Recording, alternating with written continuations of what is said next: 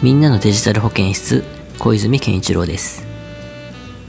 この番組は iPhone、iPad、Mac のおすすめ情報やよくある質問などを中心にいろいろなお話を交えながらゆるい感じで進めていくポッドキャスト番組です。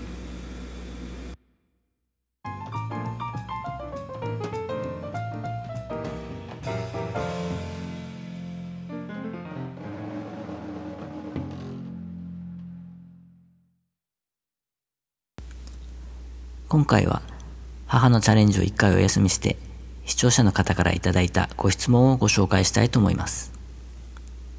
その前にこのポッドキャストもめでたく10回目を迎えることができました。これもひとえにお聞きくださっている皆様のおかげだと思っております。最近では少しずつ番組に対する感想やご意見をいただけるようになりました。皆さんからのご意見を反映しつつゆったりとしたペースで続けていきたいと思いますので、今後ともよろしくお願いいたします。こんな質問をいただきました。書類やちょっとしたメモを写真に撮って保存しているけれども、斜めに写真が写ったり、変な余白が入ったりしてしまいます。なんかいいアプリはありませんか？とのことでした。ご質問ありがとうございます。私も覚えるのが苦手なので、よく写真に撮って保存していました。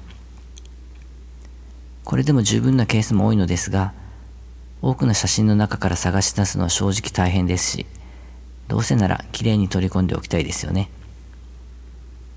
そこで今回ご紹介するアプリは、なんと最初から iPhone に入っているメモアプリです。メモアプリって文字を打つだけしかできないんじゃないのって声が聞こえてきそうですが、いやいやこのメモアプリ、侮れません。なかなかの優れものです。それでは方法をご紹介します。まず普通にメモアプリをタップします。左上にフォルダーと表示された画面になりますので、iCloud のメモを選択。右下の紙と鉛筆マークをタップして新しいメモを用意します。次に中央下の部分のプラスマークをタップします。そうするといくつかのメニューが表示されますので一番上の書類をスキャンを選択します。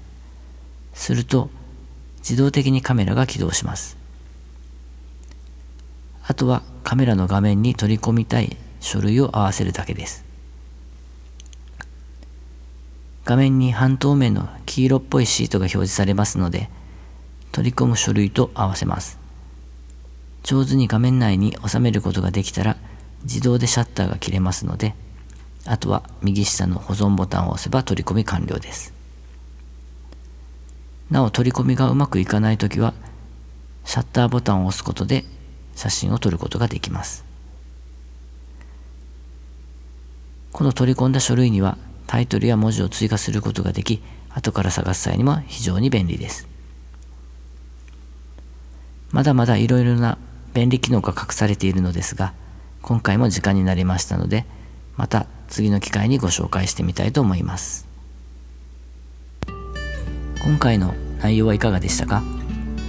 メモアプリの便利な機能のごく一部をご紹介してみました。まだまだ知らない便利な使い方がいっぱいあります。上手に活用して、あのメモどこ行ったっけ？というような無駄な時間を減らして大切な時間を自分のため家族のために使っていきましょう。次回の放送もお楽しみに。みんなのデジタル保健室小泉健一郎でした。ではまた。